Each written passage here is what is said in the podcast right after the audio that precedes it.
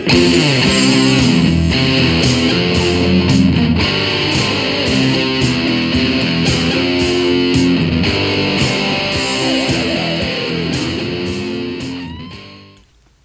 hi! Welcome to Someone Else's Movie, the original podcast where an actor, writer, director, or nebulous industry figure gives a little love to a movie they didn't make. I'm Norm Wilner, senior film writer for Now Magazine, and this is the other thing I do. My guest this week is Robin McKenna, a filmmaker whose new documentary Gift just opened in Toronto at the Carlton Cinema. Inspired by Lewis Hyde's book The Gift Creativity and the Artist in the Modern World, it's a meditation on art and how we share it, even if the nature of the gift may not immediately be apparent. Robin picked Dead Man, Jim Jarmusch's 1995 Western starring Johnny Depp as an accountant named William Blake, who arrives to do business in a frontier town sometime in the 18th century, only to find himself almost immediately plunged into a hallucinatory odyssey, injured and drifting in the company of a fellow outsider, a man named Nobody, played by Gary Farmer, who has a destination in mind for both of them, sort of. Populated with wonderful character actors and pulled along by an evocative Neil Young score, Dead Man is unique within Jarmusch's own filmography, which is really saying something. We'll say it. This is someone else's movie. Yeah, there's something about, you know, Jim Jarmusch makes movies that are just so spacious and kind of deadpan and open, open ended. Mm-hmm. That was kind of like a radical thing for me as a young filmmaker. Um, and Dead Man, it just it manages to be so poetic and dreamy, but also funny and kind of irreverent. There's so much in it. It's so smart um, and so deep, you know.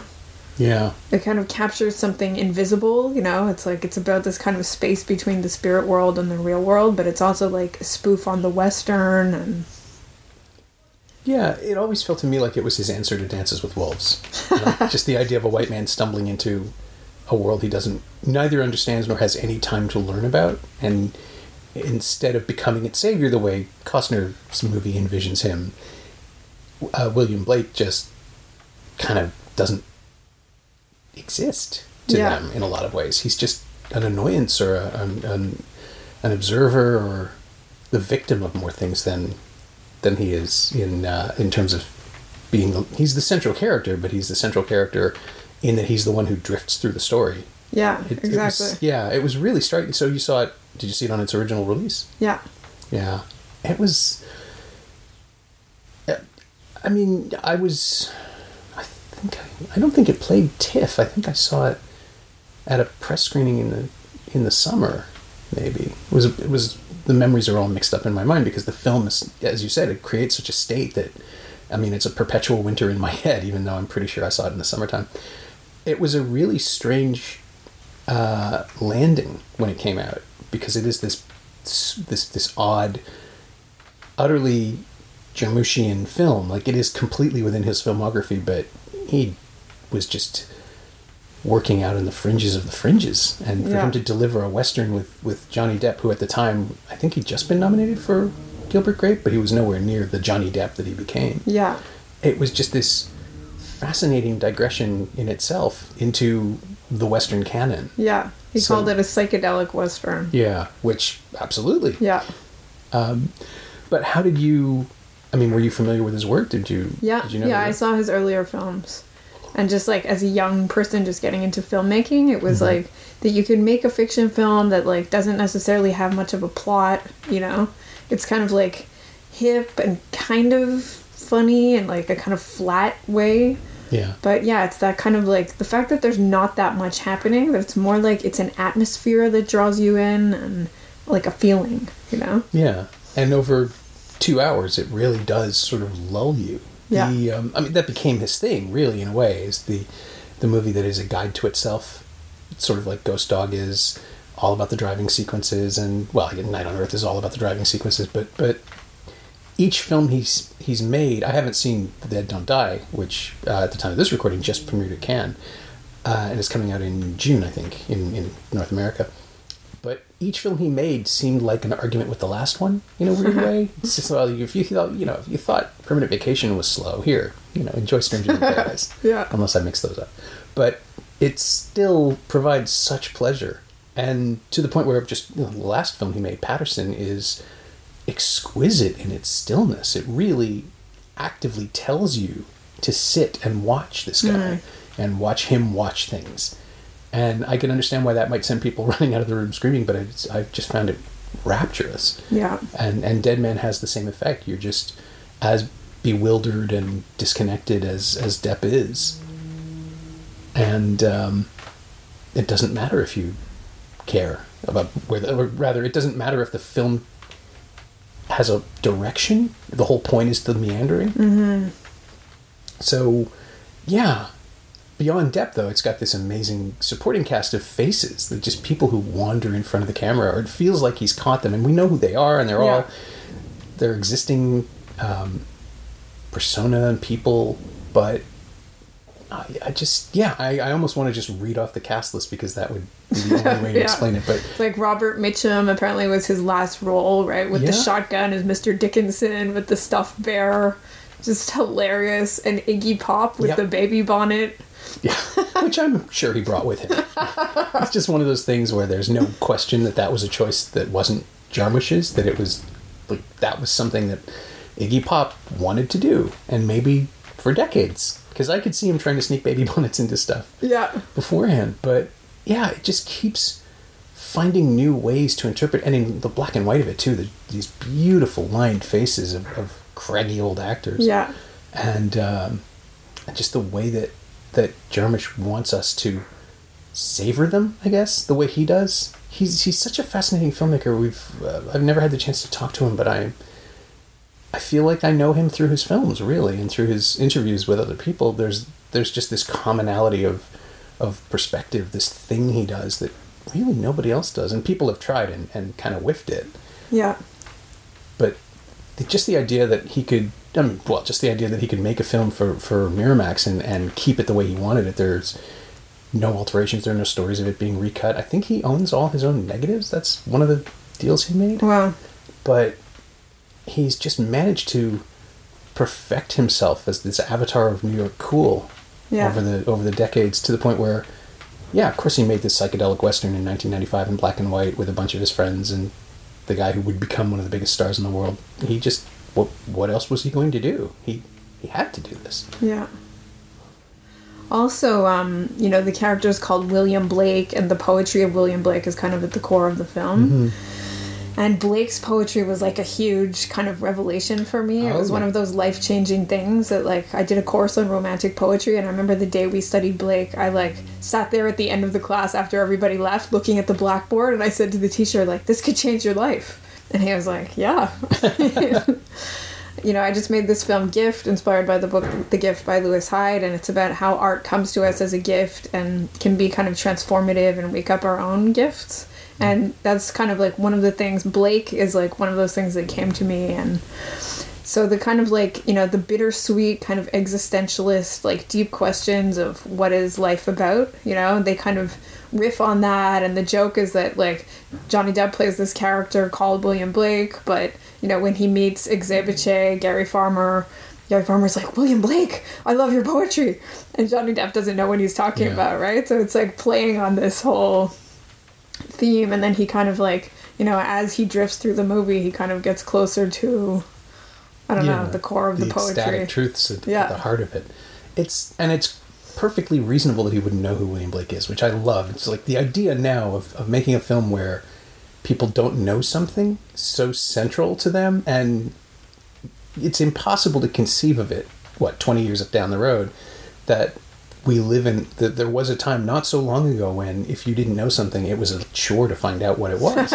And then to roll it back even further to the 1800s where these characters are well yeah no if he didn't know about the book he wouldn't know at all. It's it's a it's an isolation that we can't conceive of. Yeah. And the, the whole movie is about how isolated this Blake is from everything else, not just from his own namesake, but from the people around him, from the culture he's inside.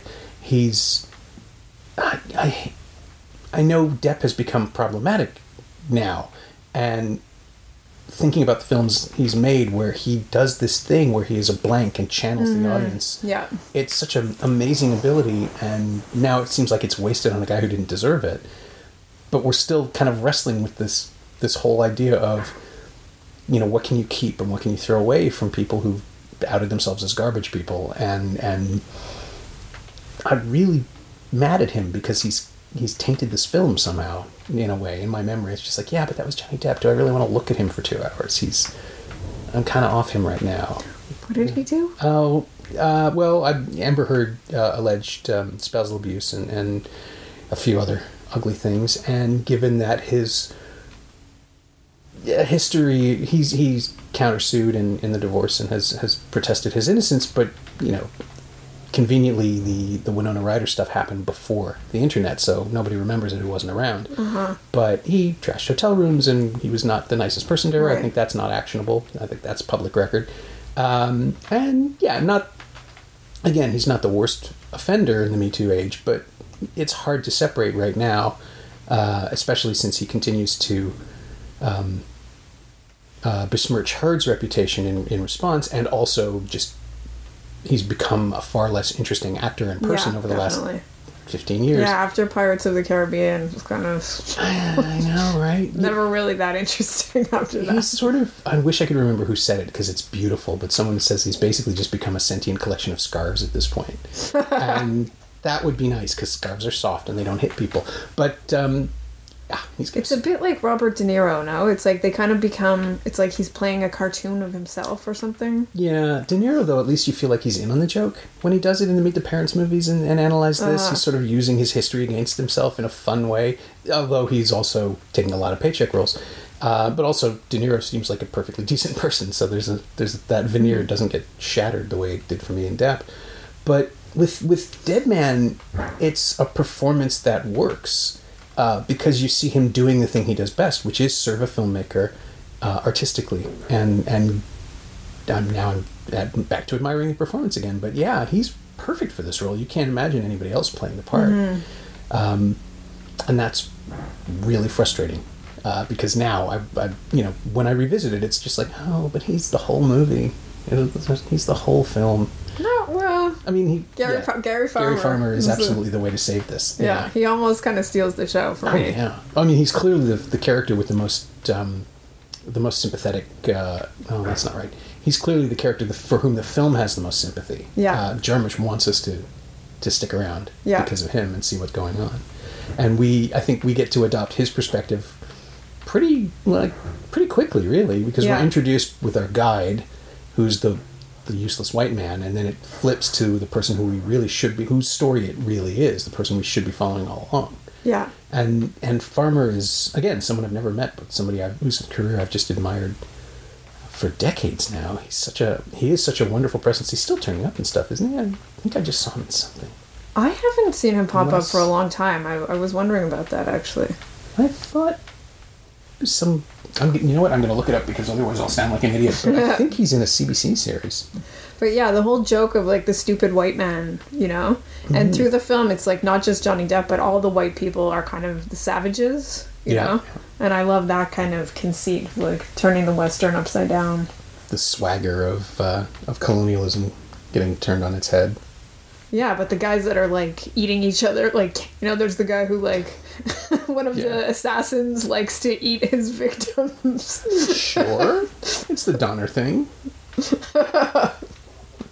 ah, here I looked it up. He was in Longmire, uh, fairly recently, and yes, I did know this. He's going to be in uh, Blood Quantum, oh, wow. in Jeff Barnaby's new film, which is a it's an indigenous zombie movie Yeah, where I yeah. believe the white characters are zombies and the people on the res are the ones fighting them off. Yeah, So- that's been in the works for a long time. Yeah, I'm excited. Gary Farmer fighting zombies. Nice. I'm so there.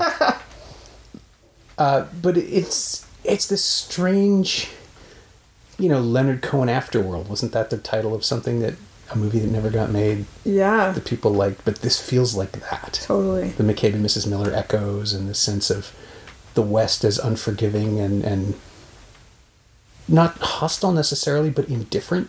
The Yeah. the landscape that consumes and resists any attempt to tame it. Um, it's funny. Uh, Tommy Lee Jones brought it up, Dead Man, uh, in a conversation we had about The Homesman, uh, his his western with Hilary Swank and, and a few other people and himself um, that he directed, and it was the the alien nature of it, the way that it's much more um, deliberately beautiful in The Homesman because there's digital color tools used to to really enhance the landscape and make it look almost like another planet. But the the sense that you do whatever you want, the world doesn't care, and the way that Blake is sort of rebuffed wherever he goes and just pushed on his way. I don't know. I, to my mind, this whole movie just feels like a long drift through that sort of landscape. And it's also like it's the ineptness of civilization, right? It's like he comes from this Victorian, like he comes from the city and he has Yeah. the spectacles and he's an accountant and he Yeah. represents everything that's kind of like straight lines and dotting your I's and your T's. Know, And that fussy gentility that he did so exactly. well. Which is why he's completely lost in the world of the wild.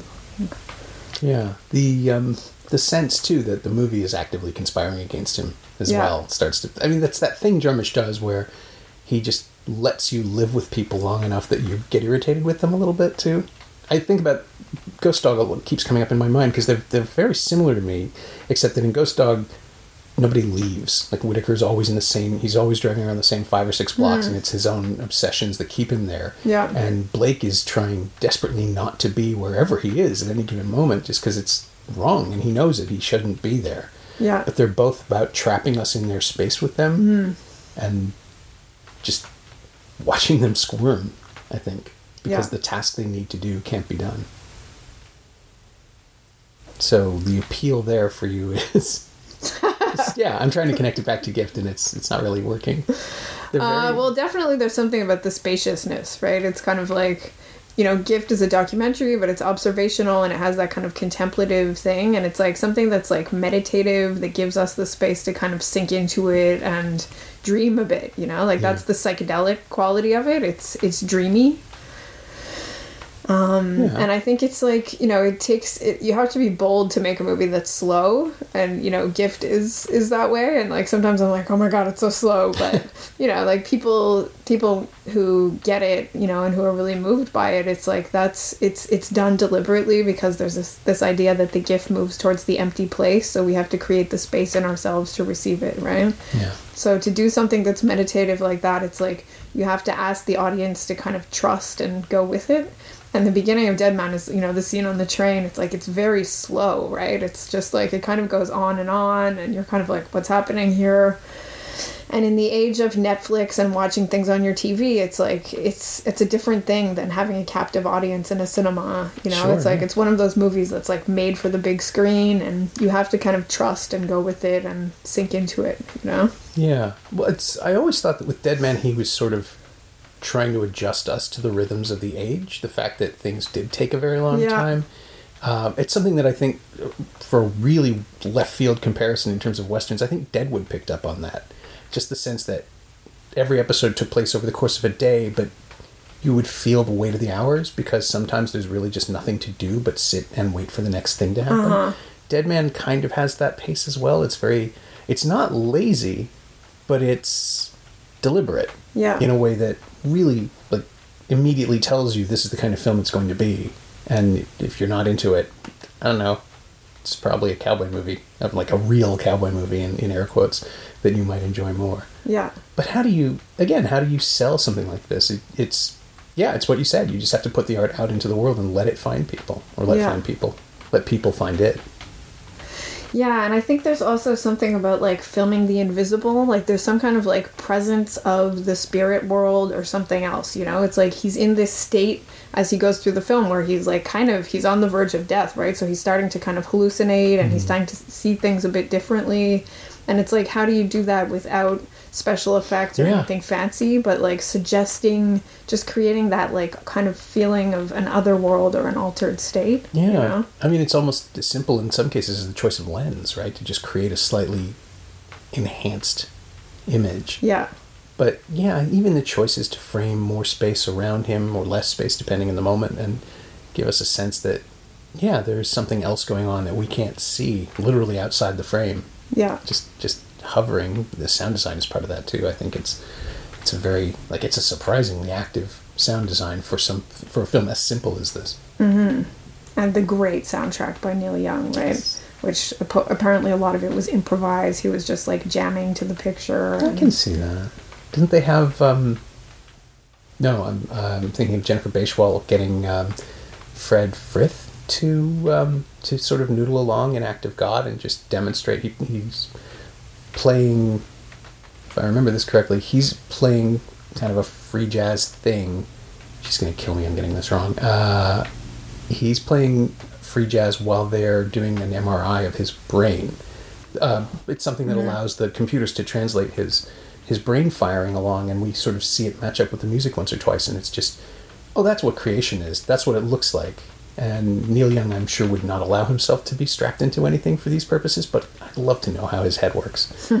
Because there are turns and twists and, and, and little flourishes here and there that are just, yeah, they're wrong for the Western, but they're right for this movie. Mm-hmm. In a way that I think that's what Jarmusch does. He creates the space where, you know, like Only Lovers Left Alive being the worst kind of vampire movie to people who want vampires to be all jumping up and down, biting and flying and, and sexy making. And it's really just, no, it's what an addiction would look like if it never stopped and you had all the time in the world.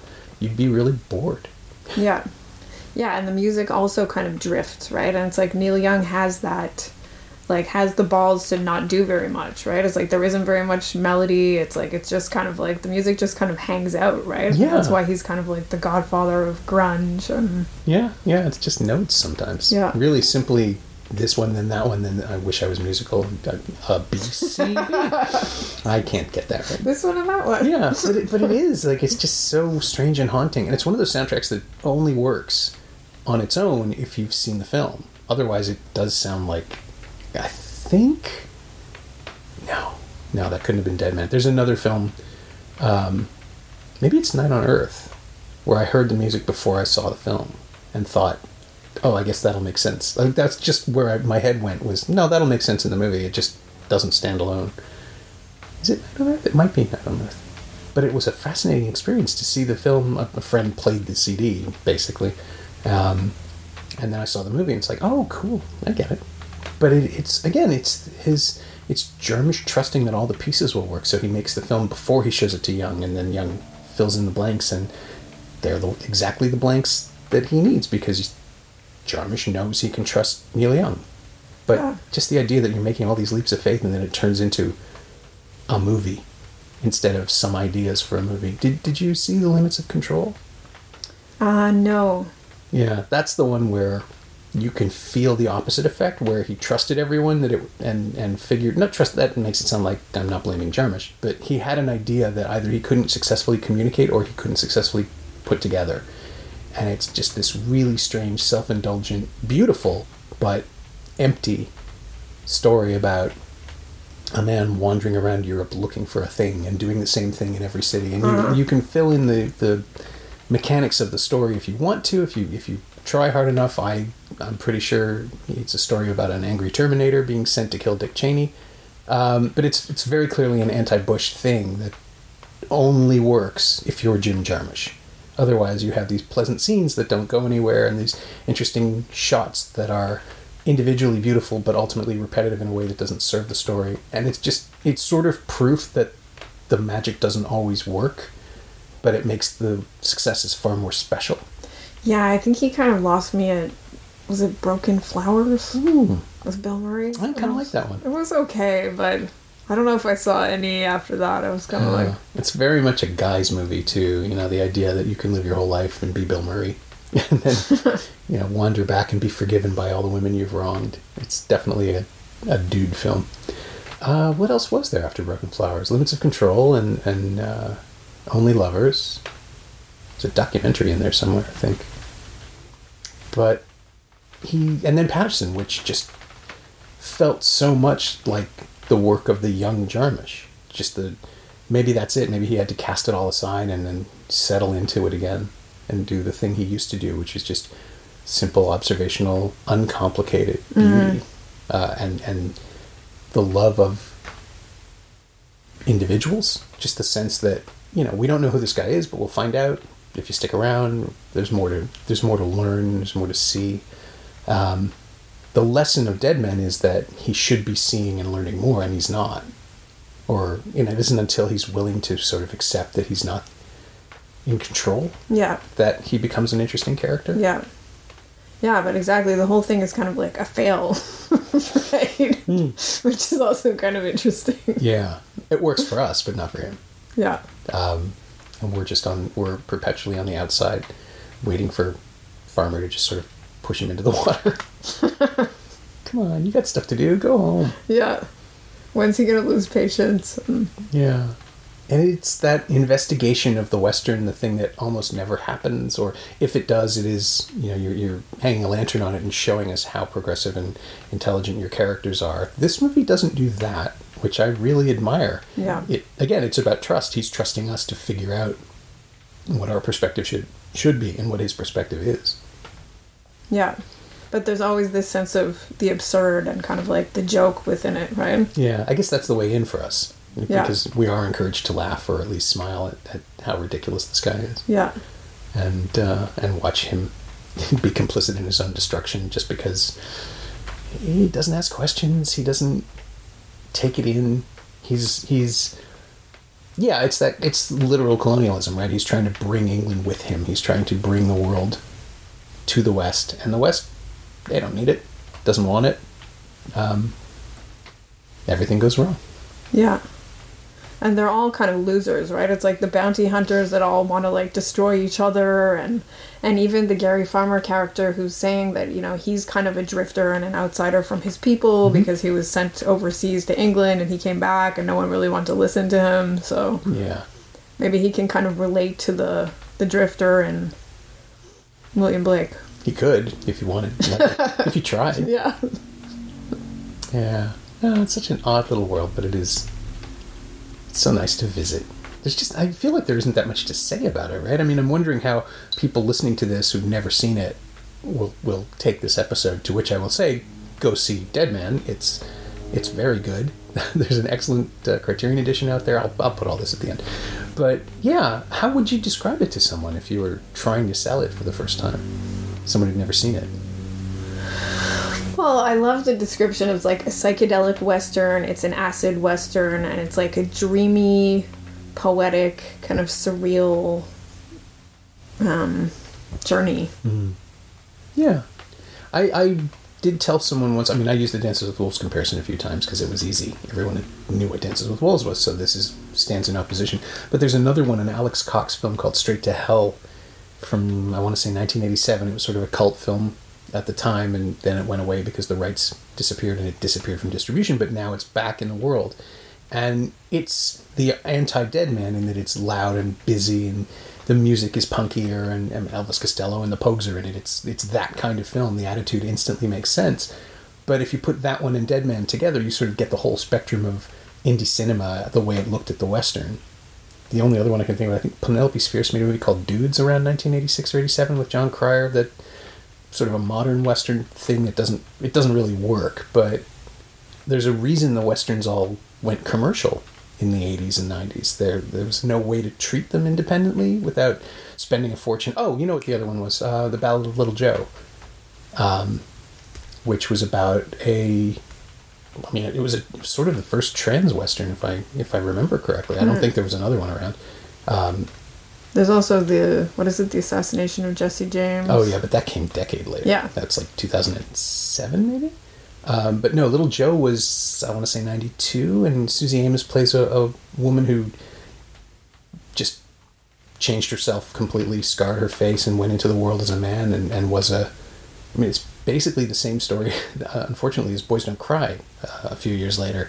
So it and it kind of disappeared just because it was released at a point in time where I don't think the the audience, neither the audiences nor the, the distributors knew what to do with it. But it's a really good movie. If anybody's listening, I, I'm pretty sure Jarmusch would have seen that. And Dead Man is in communication with those films, hmm. even though it is Jarmusch's own thing, very very much. He's aware of all the other stuff that's hmm. going on, I think, and and he's he's not attacking it directly, but he's sort of just nodding to it here and there. There Yeah. are people and characters that flow through that feel like they might have drifted in from other movies. It's a very expansive vision for something so specific. Yeah. Yeah. Hmm. I guess I could try to sell people on it that way. I feel like I'm struggling. Um, but uh, as, as far as um, your own experience of it, um, do you come back to it often? Do you, do you Uh, I didn't for a long time, but I just rewatched it recently. And how does it hold up? in terms of your memory of it and Yeah, I loved it. I mean, on a smaller screen, it's like it's not as easy to sink into the slowness. Sure. You know? Yeah. Yeah. I wonder how that would play. I mean, I have the advantage of a fairly decent projection, but yeah, his films need to dwarf you. Like you mm. need to surrender to the experience of them, except for maybe Night on Earth, which kind of benefits from being all close-ups because they're in a mm, car. yeah. He he has the scope. He has a scale that, yeah, really invites further immersion. I guess that's probably why I'm like my my idea of Dead Man is just like lying down and being swaddled in a in a warm blanket of, of movie, which given the kind of movie that it is, this harsh black and white trajectory, um, yeah, that's a kind of a weird feeling that that it gives me that. But I, I just I'm so eager to be back on his wavelength that I'm I'm like he's one of those guys I root for every time out of the gate just because I know it's going to be something interesting. Even if it isn't something that I particularly connect to there'll be there'll be a knot there'll be a germ there'll be something in there that I'm going to dig at. And uh, yeah Dead Man is one of the reasons that I still feel that way. I just um, when I was in London this spring I picked up uh, I found the Blu-ray of Permanent Vacation which as far as I know still isn't even available here anywhere in high def and it's just like oh my god I don't think I've seen this in 25 years, but I kind of want to watch it again. This might be the only chance I get. Mm-hmm. It's I don't do that for a lot of filmmakers, uh, and he's he's yeah he's one of my guides. I just I want it to work every time. Yeah. I mean, I think also with the whole like reconciliation conversation, just like the white native relationship is like, it's, you know, it's like Gary Farmer is like the funny one, the smart one, and Yeah. there's also the kind of like, there's this like sex scene, right, where William Blake surprises him under a blanket with his girlfriend, and, you know, just the kind of like, yeah, the stupid white man thing, and like, I think there's conversations in Cree and Blackfoot that, you know, aren't subtitled, yeah. and so there's this feeling that the movie is more like in on the joke with them than what the viewer can understand, you know? Yeah, well, that's true. I hadn't really thought about that, but it's way ahead of that conversation. I mean, what 95 is? Well, it's almost a quarter century. Good God. now I just feel old. But it's, yeah. And it's, again, it's a it's a guy from the, the Bowery Yeah. making this movie. Yeah. Trying really hard to let other people have that spotlight and and not get in the way. Yeah. And yeah, his first few movies are very white, right? It's like white guys in New York. Yeah. But then after that, he does Ghost Dog, which is like going into, the, you know, trying his hand at like the hip hop, Yeah. samurai hip hop. That's true. There's nothing else like it, really. I mean, it sort of, it's. I I always assumed it was his response to the to the the Wu Tang Clan. Just Yeah. the idea of what would that really be like yeah. if they actually supplemented the music with samurai activity. And we know what it's like now. Cartoons. There's that one movie. Yeah, exactly. It's it's this strange, fascinating hybrid creature that also has like 25 minutes of driving sequences because of course it does because that's that's where he's going to take it. Yeah, he's such a he's had such a fascinating career, and I'm really really hoping the Dead Don't Die works. Um, word out of Cannes has not been great. I'm trying really hard not to read reviews, but I've just seen some tweets from people who were there, and it's like, God damn it! But we all find out in a couple of weeks. I'm still rooting for him. uh, so we talked about it a little bit, but the, the final question on the on the podcast is always the same, which is, what of Dead Man have you borrowed or uh, incorporated or absorbed or even just outright stolen into your own creative DNA? Does it show up in in your work? I mean, I think like there's like the slowness, the dreaminess, the spaciousness, and this idea of like filming the invisible. You know, the idea that there's a spirit world. There's something, you know, something from the realm of magic that's like present that you can't, you know, you can't see visually, but it's there. Um, and you know, just like the poetry that's at the core of it is a big inspiration. And you know, the, it's like it works on a metaphorical level. Certain things are happening, but there's things happening underneath that you have to kind of you have to draw your own threads of meaning. Okay.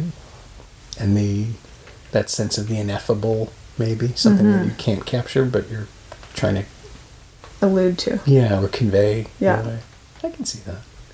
And the um, yeah the the I mean, it is it's really hard to talk about art in a way that isn't simply descriptive, right? And that's sort of as a filmmaker, that's your challenge. As a critic, that's my challenge. But it's it's it's a conversation that you are constantly having. I think in the industry, or that we are those of us who are trying to understand why we love the things that we love, or why we see the things that we see. And it's um, I mean, Dead Man is just one of those films that it's a mirror, it's a river, it's all the it's all the stuff I want uh, a, a Jim Jarmusch movie to be. I want him to take me somewhere new, but also show me the sites that I would have missed somehow. Or I guess I'm see I'm I'm actually failing at it. Uh, he he's showing us someplace we think we recognize, and then reminding us why we shouldn't think we recognize it.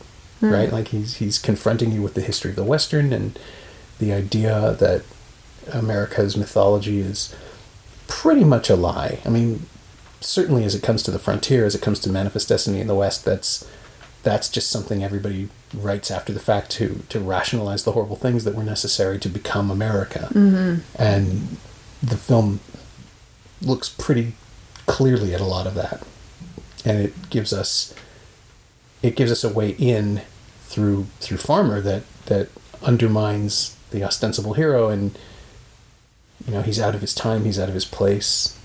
He shouldn't be there. Yeah. and look what happens And also, it's interesting that it's a western, but that the place he arrives, it's called Machine, right? And it's like there's this factory, it's this weird Yeah. industrial environment, and then there's the room with like the accountants, the bookkeepers, right, where he's supposed to have a job. So, I mean, William Blake's poetry was totally out of that, the age when industry came into itself and it's kind of the world totally changed. And so, after that, he's kind of wandering in the wilderness. Which is a forest, right? And usually a, a western is more like in the desert. Yeah. But he's bringing in the kind badlands of and plains. Yeah. Yeah. And this film is much more lush. There's still life there. Yeah. So is that before the america uh, is it because america hasn't yet chewed through it or is it simply what's available if you look? Okay that that's the what what is what do we see that blake doesn't? And how can we perceive it? These are mushy questions. I apologize. Yeah i mean the place where he ends up you know they bring him to this village at the end and it's definitely like i recognize the art of the pacific northwest. So i don't know where it's supposed to be set. Like maybe it's a dream place. Yeah. Or he gets to oregon. Oregon's yeah. But yeah, it's far more likely that it's an idealized fantasy on someone's part, Yeah. whether it's the filmmakers or, or Blake's or or anybody else's. Yeah, I don't know. It's a it's one of those things where it's probably not possible to get there. Certainly, it isn't now, but it's one of those things where you just have to accept the leap that the film is taking. Yeah. And it, I never even questioned it until you mentioned it. Yeah. It's just like you're right. That shouldn't work. But that's uh, that's what he does. He casts that spell. yeah My thanks to Robin McKenna, whose new documentary Gift is on screen right now at the Carlton Cinema in Toronto and playing at the Sunrise Film Festival in River John, Nova Scotia on May 30th. Thanks also to Robin Mogul. She knows what she did. Robin McKenna isn't on Twitter, but you can follow Gift through its distributor, Cinema Politica, at Cinema Politica, all one word, and you can find Dead Man on Blu ray and DVD in an excellent special edition from the Criterion Collection, and it's also streaming on the Criterion channel with all of its supplements. It's also on iTunes and Google Play. As always, you can find me on Twitter at Norm Wilner and elsewhere on the internet at nowtoronto.com. You can also find this podcast on Twitter at Semcast, S E M cast, and on the web at someoneelsesmovie.com. If you feel like leaving a review on iTunes or Apple Podcasts or wherever you enjoy the show, that would be greatly appreciated. Every little bit helps, it truly does. Thanks for your support, and thanks for listening.